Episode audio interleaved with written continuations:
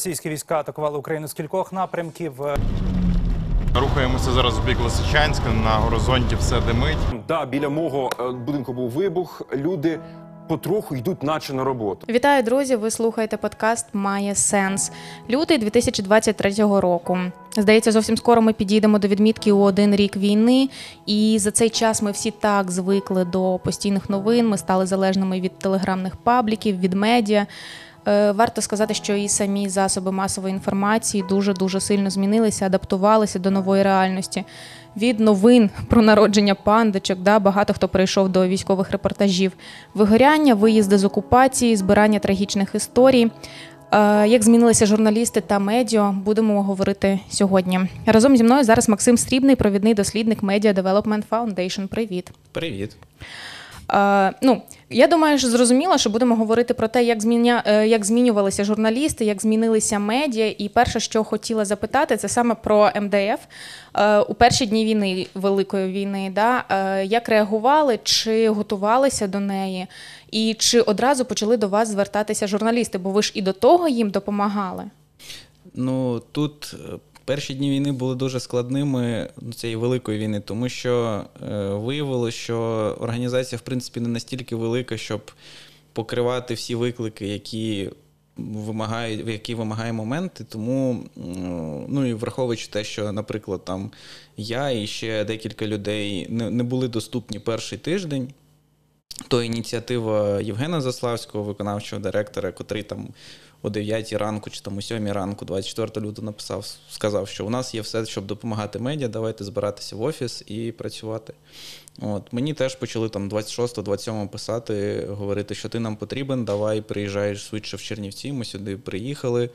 Треба, треба працювати. А щодо редакції, то Виявилось, що якщо ми будемо займати проактивну позицію і там писати, а що вам треба, там, а чи треба вам зараз гроші, а чи треба вам зараз техніка, кого вивозити, кого привозити, куди вам виїжджати, то люди будуть відповідати. Зазвичай ніхто там так прямо не писав, тому що е, ну, очевидно, що були інші потреби, інші вимоги моменту.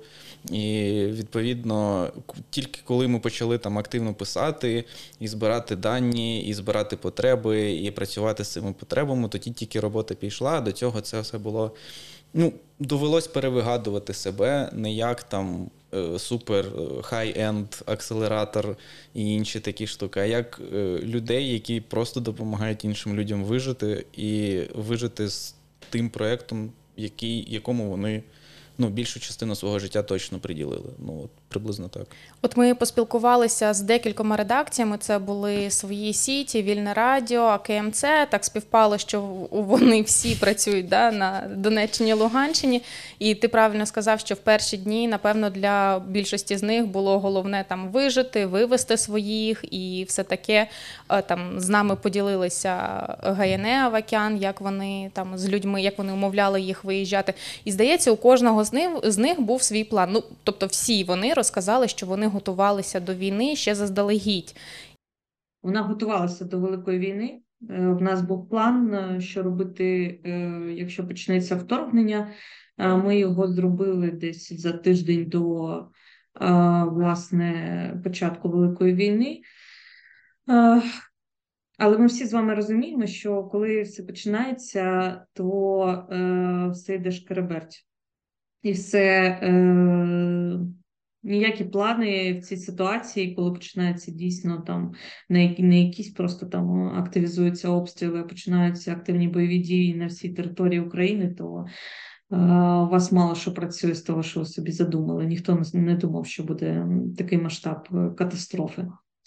Е, Ми говорили про те, що наші журналісти, які на той час знаходилися в різних містах Сходу, це і Сєвєродонецьк, і е, Бахмут, і Маріуполь, і Слов'янськ. Тобто специфіка нашої редакції була в тому, що вона була такою віртуальною. Ми тільки збиралися відкривати фізичний офіс в Краматорську. Е, І виходить, що е, ми говорили з журналістами про те, що в разі початку війни, в разі повномасштабного вторгнення, е, потрібно буде виїхати, щоб безпечно продовжувати працювати. Е, Не всі на це погоджувалися. Остання розмова, яку я вела, це з нашим журналістом Павлом Коротенко. Він був е, в Слов'янську. 23 лютого ввечері ми з ним зідзвонилися і говорили про те, що я його вмовляла фактично виїхати. Якщо все почнеться, в мене вже були тоді зібрані свої сумки.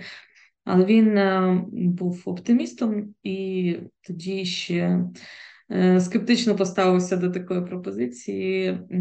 Наразі е, всі наші журналісти виїхали зі Сходу. Е, Це сталося там умовно, хтось виїхав в перший день, е, хтось виїхав там за місяць, коли вже були серйозні обстріли. Але загалом, е, ну я дуже рада, що вся наша команда у відносній безпеці, всі вони залишилися в Україні, всі вони продовжили працювати. Директорка вільного радіо Анастасія Шибіко також розказала про те, що вони готувалися до війни. Ось їхні історії.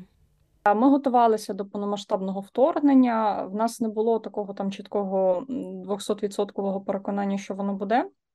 Але е, ми провели все одно дві планірки. е, Мені здається, у січні, одна у січні, одна в лютому, і ми обговорили, що кожен буде робити, якщо Е, ми обговорили, хто куди виїжджає, для кого які є червоні лінії, тобто, доки люди будуть залишатися в разі чого, тому що у нас все таки в основному це Бахмут, і також райони трохи далі від Бахмута, там Сіверсько, ці райони. Також ми знайшли місце в Закарпатській чи Івано-Франківській області, вже не пам'ятаю, садибу, куди могли приїхати всі наші працівники зі своїми родинами. Тобто, всі мали там точку на карті, контакт, куди їхати, що робити. А 23 лютого я з чоловіком, ну, він наш співзасновник були на сході. Десь до обіду, мабуть, ми ще працювали в офісі, і потім вже було якесь таке напруження, що ми сказали просто всім іти додому, зібратися, і в разі чого ну краще там перечекати, е, краще нехай люди будуть вдома, якщо там щось трапиться. Якщо ні, то можуть спокійно там будь-коли повернутися до офісу, і це не проблема. Е, Ми зібрали, що змогли в офісі. е, Частину забрали машиною, там частину е, відправили новою поштою. І поїхали 23-го, десь після обіду, мабуть, ми поїхали з Бахмута. Коли все почалося, я просто бачила в чаті, ну відписувалися наші в кого що, і в кого де, і хто в якій ситуації. З ким не було зв'язку, намагалися додзвонитися. Зі всі, ну, всі, в принципі, вийшли на зв'язок, тобто ми знали, що там з нашими людьми на даний момент все окей, і частина з них вже пробували виїжджати там з Бахмута, з інших районів. Єдине, про що ми тоді думали, в принципі, і єдине, що було важливим на цей момент, це аби люди були в якійсь дуже там відносній примарній безпеці, але е, щоб вони не сиділи і там не, не робили щось пов'язане з роботою, а вже там потім про себе думали. Е, Тому я пам'ятаю, я відлистала якось на ще до 24 лютого, і одна наша журналістка так визвалася: Давайте, може, я напишу. От е, вона написала: ми сказали, ну сідай, пиши. Вона написала на сайт. Ми записали е, повідомлення в ефір, і після цього повідомлення зазначила, що ми не будемо зараз самостійно вести ефір, в нас немає змоги. І ми включили ретрансляцію на той момент радіо НВ, вже пізніше, пізніше українського радіо. Тобто е, не було якоїсь там паніки. Е, Одна наша працівниця з дитиною виїхала швидше, тобто вона десь е, перед 20-м виїхала, бо на сході почалося швидше загострення. Тому 24-те всі зустріли в якомусь такому відносному спокої, злості, і розумінні, що от знову ці багато зайвих рухів і доведеться там шукати а, нові способи працювати. Але мені здається, що на той момент ситуація в нас була контрольована зрештою. Про роботу медіа і роботу в медіа, журналістів, у тому числі, також розказала Ольга Нікуліна, журналістка антикризового медіа-центру, що в Краматорську. Я працювала в антикризовому медіа-центрі. До того е, я писала матеріали, я, я статті писала туди про розвиток громад. Ми їздили по громадах Донецької області, збиралися вже і в Луганську їхати, і розповідали людям про ті зміни, які відбуваються у зв'язку з децентралізацією, які зміни відбуваються у зв'язку з медичною реформою, як взагалі живуть громади е, Донецької області. Мгм. Навіть два 3 лютого ми побували в Удачненській громаді з оператором, з колегою ще моєю. Вона робила мала робити відеоматеріали, але нічого з того ми не змогли використати. Знайома Бо історія. 24-го, да, 24-го все змінилося. Все те, що ми мали такі якісь плани, е, ну вони всі пішли геть. І е, те, що потім відбувалося, все одно багато кого шокувало і все одно вплинуло на редакцію. Тобто вони мусили змінювати формати, мусили там якось знаходити можливість для своїх журналістів працювати. Е, Це попри те, що вони готувалися. Я мовчу про тих, да, хто не готувався. І от якщо порівняти, от е, після того, як там більш-менш почали там відгукуватися журналісти, які перші потреби у перші місяці були? Перші потреби це екстрено вивозити людей або близьких цих людей. Тому, ну, моя гіпотеза дуже проста: те, що е, ти не можеш робити медіа або взагалі будь-що без людей. Якщо ти втратиш людей, то ти втратиш будь-які взагалі інші можливості щось робити. Е, Потім десь квітень. Е, Травень е, трошки оговтались від цього першого шоку. Перші були звернення по психологічну допомогу, психологічну підтримку. Перші були звернення по допомозі з технікою. Е, Ну і перший якийсь запит на навчання він якраз теж кінець квітня, травень, коли вже стало зрозуміло, що це не грузинський конфлікт, це не 2008 рік, і це буде на багато місяців. І люди зрозуміли, що або ми починаємо вивчати цю реальність і розуміти цю реальність, в якій ми будемо жити, або ми просто йдемо з професії, йдемо з бізнесу і займаємось волонтеркою, займаємо, мобілізуємось, йдемо добровольцями, робимо інші речі, які більш е, ну, пасують тому самосприйняттю людини, як- яка власне приймала це рішення. От, ну, Ну, вже далі там лі- літо це вже такий момент, коли адаптація пройшла, і тоді, звісно, посипалось на психологічну підтримку багато, багатько запитів, настільки, що ми починали е, залученням одного е, психолога, який працював з різними групами людей, від тих, хто проживав в сірій зоні 14-21 рік, до тих, хто пережив полон, до тилових людей, які там військові, не військові. Ну, багатько досвіду. Зараз, е, ну, після літа, десь восени, довелося знаходити ще психологів. Зараз у нас чотири психологи на контрактах, які, з якими ми працюємо, і е, у них забиті слоти. От. Багато людей потребує. Да, я думаю, що це більше про те, що і в національних медіа багато писали, і взагалі якась така була хвиля про те, що е, в настільки кризовій ситуації психологічна підтримка це не соромно, це не прихать багатіїв, це щось таке, що потребує людей. Всі вивчили ці магічні чотири літери ПТСР, хоч не до кінця розуміють, що воно означає, і приписують цьому все, що все підряд. Але дійсно є. Е, не, те, що запит, а скоріше розуміння того, що без психологічної підтримки, якщо ти сам не стягуєш, то краще самому не намагатися стягувати, бо буде гірше. Ну да, і враховуючи ще той момент, що багато медіа, які там взагалі не торкалися якихось конфліктних тем, вони перейшли ну, в нову реальність. Можу привести там приклад зі свої. Е, ГНР розказувала, що у них ні акредитації не було, ні людей, які там працювали б, наприклад, з темою війни. Вони такі більше на позитивні історії спиралися. Зараз вони вже там отримали акредитацію, у них там люди вже їздили там, де небезпечно. На жаль, у наших журналістів не було достатнього там е, досвіду воєнкорівського. Тобто ми більше писали про е, життя мирних людей, цивільних е, ну, протягом там чотирьох років, поки існує наша медіа, і не було досвіду саме роботи на фронтлайні. Але е, коли ми отримали вже акредитацію від е, Міноборони, то нам вдалося зробити дві такі досить е, результативні поїздки на схід е, для того, щоб збирати свідчення очевидців окупації, очевидців обстрілів і так далі. Спочатку не було взагалі розуміння декілька днів, буквально не було розуміння, працюємо ми, не працюємо, що робити, на чому зосереджувати увагу.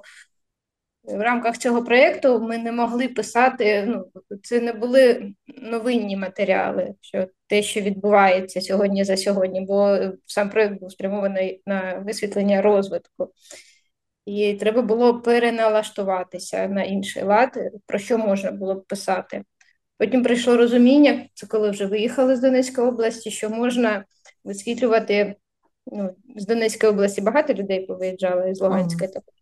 І можна висвітлювати, як вони в новому в нових умовах пристосувалися, як вони розвивають чи намагаються виживати в тих громадах, куди приїхали, або який як внесок вносять на їх розвиток.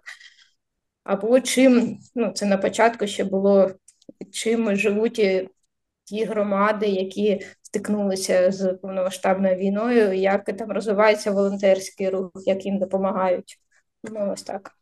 Ти, до речі, дуже е, так класно сказав про те, що влітку більш-менш адаптація пішла змі, і кожен з тих, з ким ми спілкувалися, дійсно назвали літо. Що літо для них стало таким переламним моментом, коли вони в принципі налаштувалися вже на відновлену роботу в повному обсязі. Десь в червні, коли всі перемістилися, коли ми вже ввели е, стабільні графіки роботи, в людей були стабільні вихідні. Ми почали говорити про відпустки, хоча б там тиждень відпочинку, почали говорити про нормалізацію роботи і контенту, який ми робимо. Тобто не тільки там новини, а давайте думати в сторону там і спецпроєктів іншого іншого. Мені здається, що це десь червень.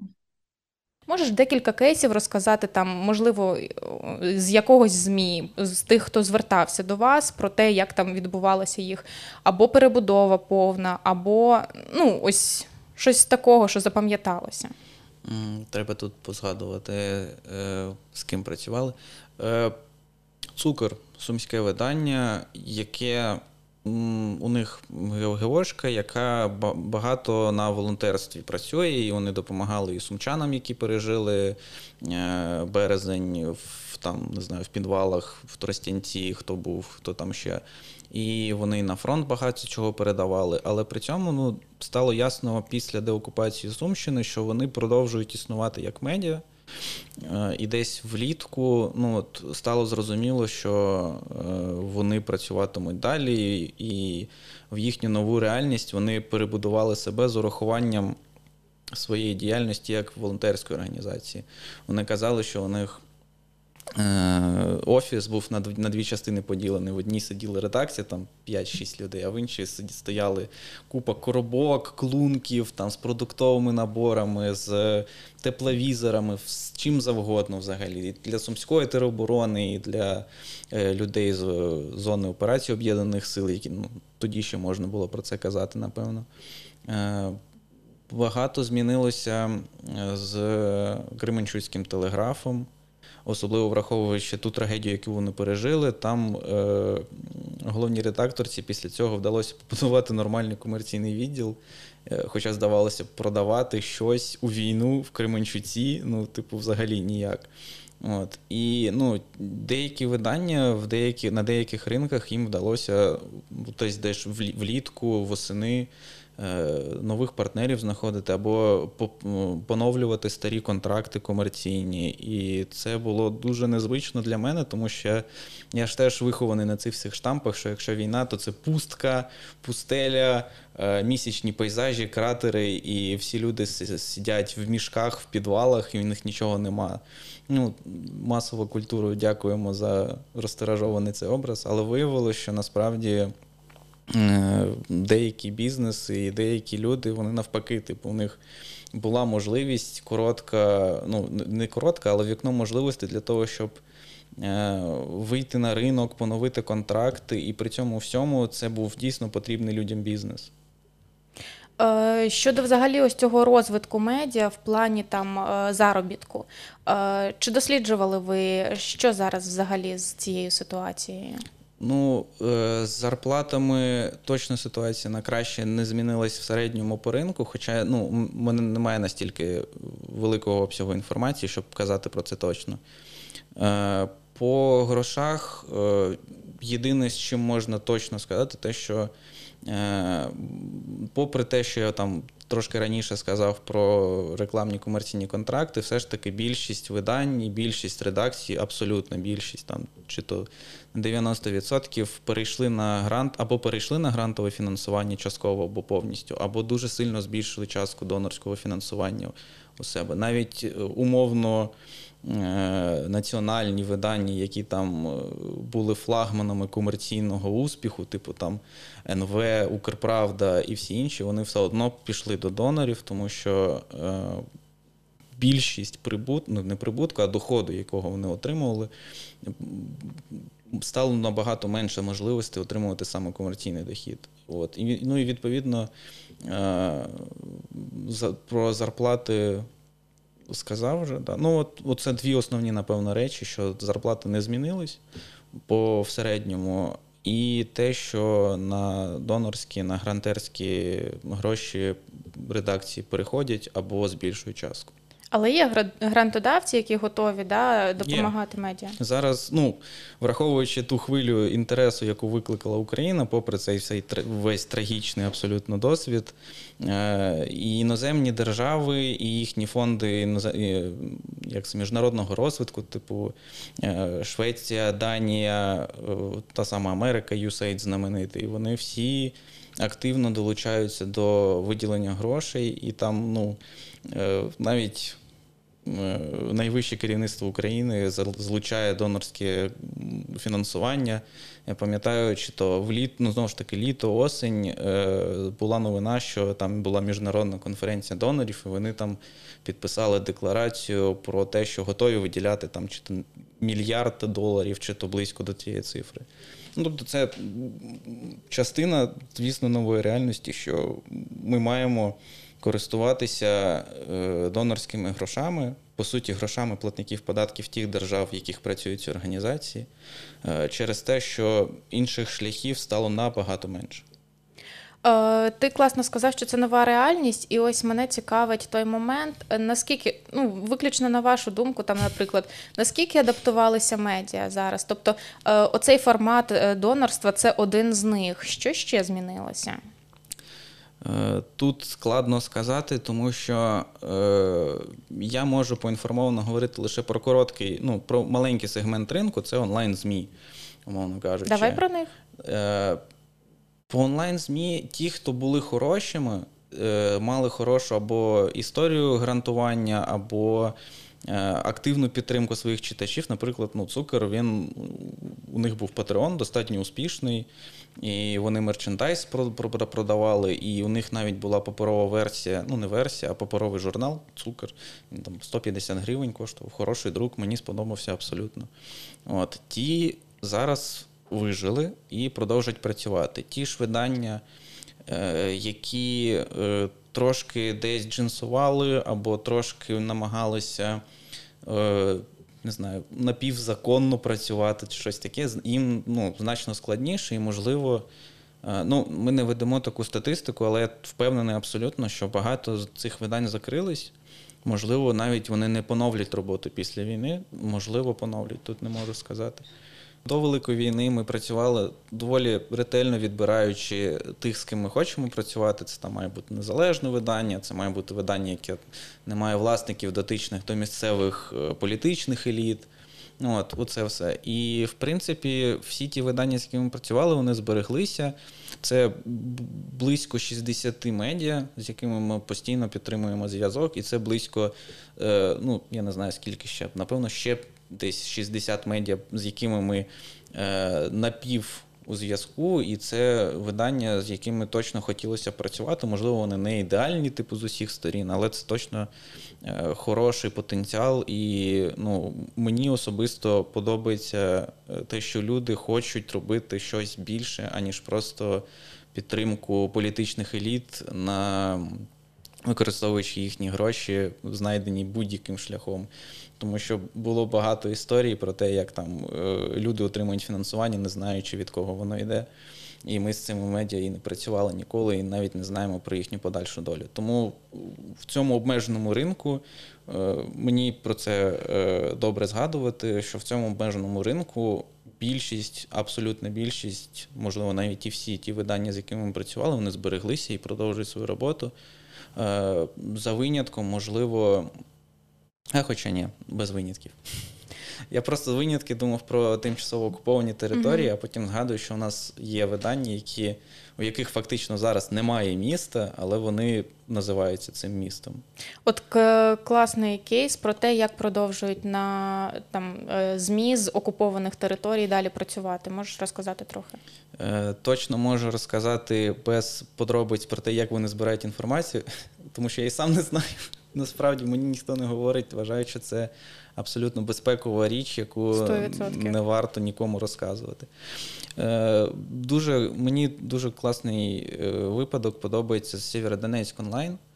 Е, Видання, яке почалось з однієї людини, по суті, яка тримала міський агрегатор новин, погоди, датчиків чистоти повітря, все, що треба.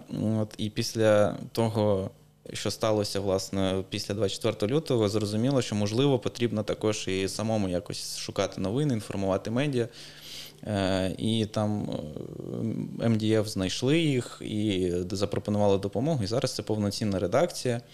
От, е, мені приємно думати про ці редакції як про таку точку збору спільноти, яка розпорошилася по всьому світу, по всьому, по всій країні, можливо, навіть і не тільки по нашій країні, ну, скоріш за все, не тільки по нашій країні. Е, Але реальність дуже проста, те, що це навіть не точка збору, це просто чи не єдиний агрегатор новин про те місто, якого зараз і не існує, фактично. Е, Якщо ти хочеш дізнатися щось про Сєвєродонецьк, то у тебе два вибори: або йти на якесь спеціалізоване видання про, про місто, або про війну, яка зараз точиться, але враховуючи те, що немає зараз лінії фронту саме там, в тій агломерації, то ну, відповідно там ти це не прочитаєш. Або шукати розрізнені заяви Гайдая, е, інших посадових осіб, і це все дуже така каша. З якою непідготовленому, непідготовленій людині дуже складно працювати. Е, Там навчені журналісти, навіть попри те, що людина до цього, ну як це начальник, до цього не працював прямо журналістом, таким хардлайн-журналістом, то, попри все, у нього більше експертизи, як себе поводити з інформацією з окупованих територій, з інформацією з сепаратистських окупаційних джерел. От, і е, набагато простіше мати якусь зведену інформацію про місто, аніж шукати її розрізнено. Хоча, звісно, е, аудиторія, яка там досі проживає, е, і не обов'язково з агломерації Лисичанськ Сєвєродонецьк, е, самого Луганська, вони завжди, звісно, читають і переживають за частини свого краю. Ну тут без цього ніяк. Ну і таких же ж редакцій не одна. Не одна. Бо я там іноді читаю Маріупольський сайт, е, да, який, та, та, я та, думаю, таких багато. Е, у мене там одне з останніх питань. Е, можеш розказати, як змінилися потреби ось за весь цей час? Тобто ми поговорили про те, що на початку людям треба було виїжджати, рятуватися, рятувати рідних, там потім там психологічна допомога. Якщо говорити ось про грудень, січень, там може лютий надалі, я не знаю, які там у вас плани, але е, там що у планах редакції, за чим вони там звертаються? Е, Дуже сильно все впливає ситуація з е, фронтом, з тилом, особливо ну, я маю на увазі воєнний, воєнний стан.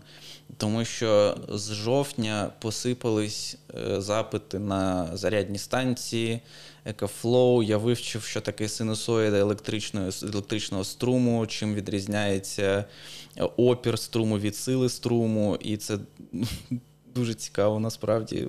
Фізика може бути надзвичайно цікавою. Е, Це генератори, це будь-яка можливість знайти щось зі струмом і зв'язком, що дозволяє взагалі працювати, продовжувати працювати. Нам писали, а дайте нам Starlink. Вони такі, у нас нема Старлінку, потім у нас з'явились Старлінки. І е, я сам діставав ці екафлоу, е, знаючи, як вони їдуть. Це абсолютно якісь шляхи на півсвіту об'їжджені. Це ну, людям потрібна була електрика і будь-що, що дозволило б їм видавати новини в ефір, етер. Е, будь-що, що дозволило б їм зв'язатися з тими, хто видає, ну, хто створює новини з кореспондентами, з владою, з прес-центрами, з пресофіцерами, з будь-ким. Е, ну і попри це все, коли ну, от, осінь, напевно, е, люди почали тягнутися до освіти, до знань. Будь-яка програма, будь-який курс, е, не обов'язково від МДФ, Львів Медіафорум, е, інші організації, ІРРП, та сама, Інститут розвитку регіональної преси, всі, хто пропонував якусь можливість навчатися або можливість підтримки за те, що ти там пройдеш якийсь курс, вони всі отримували купу заявок абсолютно від абсолютно різних редакцій. від телебачення, яке там сидить у себе у Львові і ніколи не виїжджало за межі області, від е, фронтових кореспондентів, які фотографували і Бахмут, і Миколаїв, і Київщину відвідали. Ну, тобто максимально різні видання були. І ну, точно в цей рік буде потреба до, ну, не те, що до навчання, скоріше до якогось підтвердження свого статусу, в сенсі я знаю, як це робити, і тому я це буду робити. А не просто якось інтуїційно, інтуїтивно нащупувати якісь шляхи інформування, оце все. Тобто зараз є розуміння, те, що е, навіть якщо війна закінчиться от завтра, то у нас є люди, які повернуться з фронту. Нам треба про них писати, говорити, писати петиції, психологічна підтримка, соціальна адаптація, бізнес, оце все. У нас є люди, які після деокупації Криму Донбасу. У нас є люди, які 8 років, 9 років хтось не жили в полі, е, не те, що інформаційно взагалі, типу, поза Україною, мовно кажучи. Е, Їм треба пояснювати, говорити, дивитися на них, спостерігати за тим, як вони взаємодіють з нашою владою, з своєю владою, чи збереглись у них контакт. Ну, коротше, от такі великі шматки роботи є розуміння до того, що з цими великими шматками роботи треба буде працювати. Не обов'язково прям писати конкретно про ВПО, про реінтеграцію і про ветеранів, саме в такому, типу, що 20 матеріалів про ветеранів прямо зараз. Ні, це буде частиною життя, а так як медіа є дзеркалом життя і висвітленням того, що відбувається в суспільстві, то ігнорувати якісь е, моменти буде абсолютно неможливо. І той, той самий ветеранський рух, враховуючи те, наскільки той самий волонтерський рух і ветеранський рух, враховуючи наскільки вони зараз впливають в суспільстві, е, буде потреба в тому, щоб про них інформувати поза війною. Типу, а чим живуть ці люди, якщо вони не від не відправляють тепловізори на фронт? Що вони роблять? Як, як про них писати? Е, Які у них можливо є травми? Тому що вони не були на фронті, але вони почули, я не знаю, там тисячу історій про те, як комусь було погано, або евакуювали на БТРі трофейному, або ще щось. От, і ну, я думаю, що е, більше буде запиту на те, щоб зрозуміти всю країну, в якій ми живемо, навіть видання про місто своє. Е, Воно хоче розуміти, що відбувається в Сумах, у Львові, у Чернівцях і у Херсоні. Типу, це не буде те, що регіональна, регіональна преса, якщо відновиться паперове видавництво, або регіональний сайт буде цікавитись тільки новинами зі свого регіону. Він може про них не писати, але він точно хоче зрозуміти, що відбувається в Україні взагалі. 100%. І от ти говориш про те, що там е, ЗМІ вже готові там до навчань, до нової інформації. Як на мене, це підтвердження адаптації, підтвердження. Бо на перші місяці, там навіть середину війни, якщо взяти, да, яке навчання? Ви про що? Фігачим, працюємо, там роз'їхалися, ладно, все, всі в безпеці, що робити? Працювати. І от е, теж одне з таких моментів, про які говорили мені е, в редакціях, що момент адаптації був зрозумілий, що люди більш-менш вже адаптувалися до того, вони почали просити відпустки. Так, так, так. Бо перші місяці працювали просто на убой, мені здається, абсолютно всі журналісти, всі там канали медіа, як тільки могли. І зараз люди пристосовуються до нової реальності. І ось цей запит на навчання, на те, щоб ага, та ні, напевно, треба краще ж да, дізнатися, як же робиться то, як же робиться то, воно теж важливо. Журналісти перші зрозуміли, що вони е, не зможуть працювати на обой. Вони зрозуміли перші, що це не спринт, а марафон, і почали говорити про те, що навіть дуже завзяті почали говорити про те, що нам потрібні графіки роботи. Е, навіть за цих умов там нам потрібні вихідні і так далі. Бо до того часу це просто був якийсь хаос. Люди виходили, писали, працювали, в когось немає зв'язку, хтось намагається виїхати, кудись переміститися. Це була якась така трохи каша. Е, І навіть та каша працювала на диво, але це був такий правда трохи хаос. Коли вже почали говорити там журналісти, редактори про те, що нам потрібні графіки, нам потрібна якась от е, стабільність в цьому плані. Я тішилася дуже, що вони це сказали перші, і вже тоді, коли ми ввели і почали розглядати там навіть контент і все, що ми робимо крізь призму того, що це все надовго, і нам треба звикати до того, що. В такому стані нам працювати треба буде ну як мінімум рік. Точно Е, тоді в нас все в принципі стало окей. Ми почали знову ж таки і інші підходи до контенту, почали по-іншому там вести соцмережі, почали говорити з людьми там е, про можливість там отримати психологічну підтримку, е, почали трохи затягувати команду в якісь там тренінги, навчання, е, якісь можливості, аби знайти. Е, Хоча б щось це нормальне з того там попереднього життя до 24 лютого, і мені здається, що це нас витягнуло, в принципі. Е, Знаю точно, що ті, хто зумів, я маю на увазі ті медіа, да, хто зумів вижити, зумів пережити да, оцей момент, адаптацію, вони мають безліч планів і бажань і точно знають, що будуть робити, і вони про це нам теж розповідали. Змінилася не редакція, а змінилася наша аудиторія разом з великою війною. І е, власне це підштовхує нас е, змінювати формати і матеріали, які, які ми даємо, і змінювати якісь е, налагоджені процеси всередині редакції. Тому що якщо раніше ми не концентрувалися на якихось е, е, соцмережах, то зараз це е, дуже вагомий інструмент, на який ми витрачаємо дуже багато ресурсів.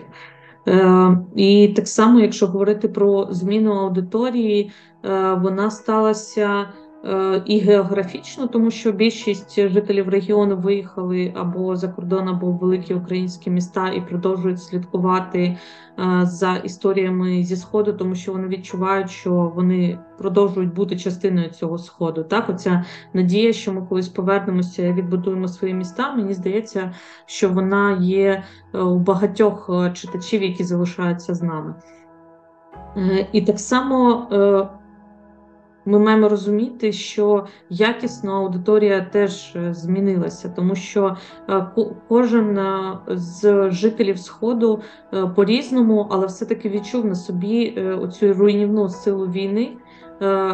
Війна могла зруйнувати їхнє, їхнє там не знаю, позбавити їх роботи, позбавити їх житла, позбавити їх рідних людей, які загинули під час війни, е, позбавити їх якихось планів, які вони будували. Тобто позбавити їх елементарно доступу до питної води, їжі та іншого. Тобто, е, коли коли люди, які тебе читають, знаходяться в такій ситуації, то е, ти не можеш е, не змінюватися і продовжувати писати якісь е, історії успіху та все інше. Тобто ти все одно змінюєшся і розумієш, що е, якісь базові потреби е, цих людей тобі треба е, спробувати допомогти їх вирішити. Е, і це впливає на контент і на те, як е, редакція шукає е, історії, матеріали і фокуси. Дякую, друзі, що були з нами. До нових зустрічей. Почуємось.